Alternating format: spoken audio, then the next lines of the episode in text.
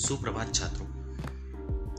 आज हम यदि प्राकृतिक संसाधन समाप्त हो जाए तो इस विषय पर चर्चा करेंगे। साथ ही यह विषय हमारे लिए कितना आवश्यक है, इसकी भी चर्चा करेंगे। प्रकृति हमारी माता है, वह हमारी जीवनदायिनी है। प्रकृति से हमें कई प्राकृतिक संसाधन प्राप्त होते हैं। जैसे जल, वन, खनिज तेल धातुएँ कोयला। इसके साथ साथ समुद्र से प्राप्त होने वाले कई पदार्थ, ये सब प्राकृतिक संसाधन कहलाते हैं।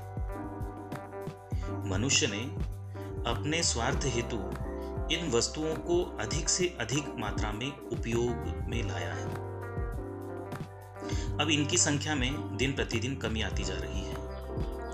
ये सारे प्राकृतिक संसाधन अगर मनुष्य की ऐसी बेपरवाह एवं स्वार्थपरायण वृत्ति से समाप्त हो जाए तो मनुष्य की आने वाली पीढ़ियाँ इसका उपयोग न कर पाएँगी और इसका सारा दोष वर्तमान मनुष्य पर डालेगी। इसका विचार करते हुए।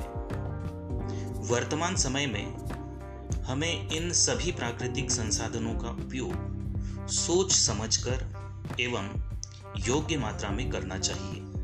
जिस प्रकार पानी के बिना मछली जीवित नहीं रह सकती, उसी प्रकार। मनुष्य का संपूर्ण जीवन प्राकृतिक संसाधनों पर आधारित है। इनकी समाप्ति मानव जीवन की सबसे बड़ी हानि होगी। प्रकृति का साथ लेकर ही मनुष्य अपना जीवन अधिक सुंदर व सफल बना सकता है। इसलिए प्रकृति प्रदत्त इस संपदा का प्रयोग हमें भविष्य की सोच एवं संचयन नीति के आधार पर करना चाहिए।